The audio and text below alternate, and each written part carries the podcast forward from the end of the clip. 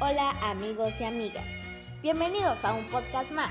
El día de hoy hablaremos sobre la Revolución Mexicana, el maderismo y el inicio de la Revolución Mexicana.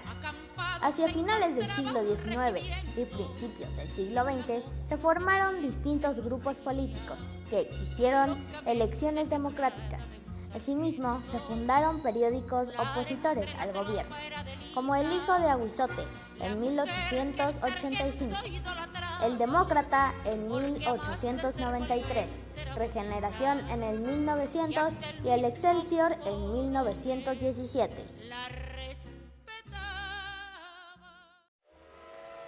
En 1908, Porfirio Díaz concedió una entrevista al periodista estadounidense James Freeman en el cual afirmó que no pensaba competir en las siguientes elecciones presidenciales, pues consideraba que México estaba listo para gobernarse democráticamente.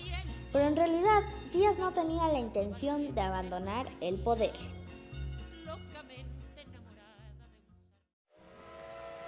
A fines de 1908, Francisco I. Madero publicó el libro La sucesión presidencial en 1910 en el cual propuso crear un partido político que se opusiera a la reelección de Díaz.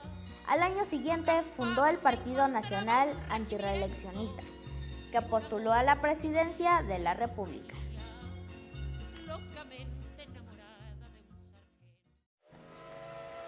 Como candidato, viajó por el país a dar a conocer sus ideas políticas destacando entre ellas su empeño en convertir a México un país democrático, gobernado por la ley y donde los distintos grupos sociales vivieran en armonía. Madero obtuvo gran apoyo durante su campaña electoral. Esto alarmó a Díaz, quien ordenó encarcelarlo bajo el cargo de sublevar a la población y de robar a las autoridades. De este modo, las elecciones se realizaron mientras Madero se hallaba preso. Como se impidió el ejercicio de voto libre, Porfirio Díaz volvió a ganar la presidencia. Madero logró escapar y protestó por esta situación mediante el Plan de San Luis, el cual convocaba a la población a levantarse en armas contra el gobierno. Su llamado encontró respuesta en diversas regiones del país, en Chihuahua con Francisco Villa y Pascual Orozco, en Puebla con los hermanos Aquiles, Máximo y Carmen Cerdán, y en Morelos con Emiliano Zapata. Para principios de 1911, los levantamientos se extendieron exitosamente por diferentes regiones. En mayo, el general Díaz renunció a la presidencia y abandonó el país, quedando como presidente interino Francisco León de la Barra, quien organizó elecciones libres en las que resultó triunfador Francisco y Madero, quien gobernó junto con el vicepresidente José María Pino Suárez. Madero trató de gobernar con apego a la ley y respetando a las libertades democráticas. Sin embargo, enfrentó graves problemas. Algunos de sus partidos esperaban respuestas inmediatas a las demandas sociales y al no obtenerlas se alzaron en armas nuevamente, como fue en el caso de Emiliano Zapata. Por otra parte, ni los antiguos porfiristas ni los empresarios extranjeros favorecidos por Díaz veían con buenos ojos al nuevo presidente. En febrero de 1913, un grupo de militares apoyado por el embajador de Estados Unidos se rebeló contra el gobierno en la Ciudad de México. Este episodio fue conocido como la Decena Trágica, porque en los 10 días que duraron los combates hubo muchos muertos.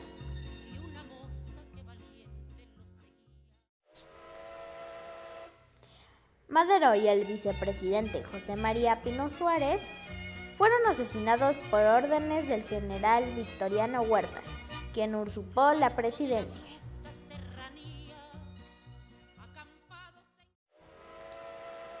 Ante este hecho, Venustiano Carranza, gobernador de Coahuila, elaboró el Plan de Guadalupe, en el cual desconocía a Victoriano Huerta como presidente y se autonombraba primer jefe del ejército constitucionalista, llamado así porque el plan exigía el respeto a la constitución.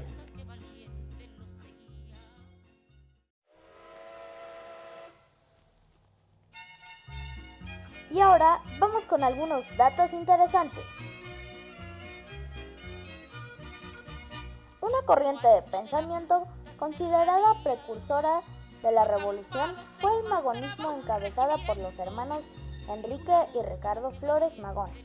Entre sus propuestas planeaban terminar con el reeleccionismo y promover la participación ciudadana.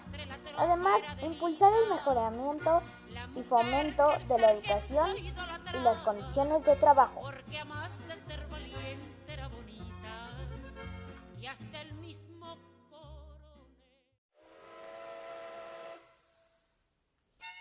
A fines del siglo XIX, la educación superior estaba prohibida para las mujeres. No obstante, entre 1886 y 1889 se graduaron la primera dentista, la primera cirujana y la primera abogada. La primera médica mexicana fue Matilde Montoya. A pesar de todos los obstáculos que enfrentó a lo largo de su vida, para lograrlo. En 1887 recibió su título profesional.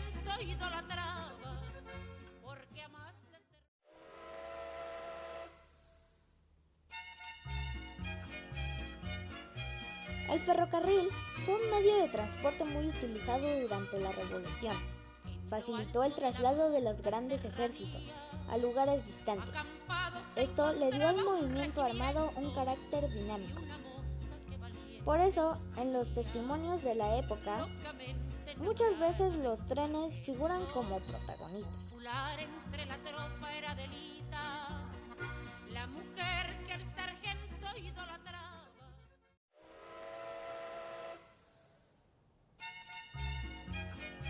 Ah, y por cierto, la música que estás escuchando en este podcast es de la época de la Revolución Mexicana y se llama La Adelita, por si la quieres ir a escuchar.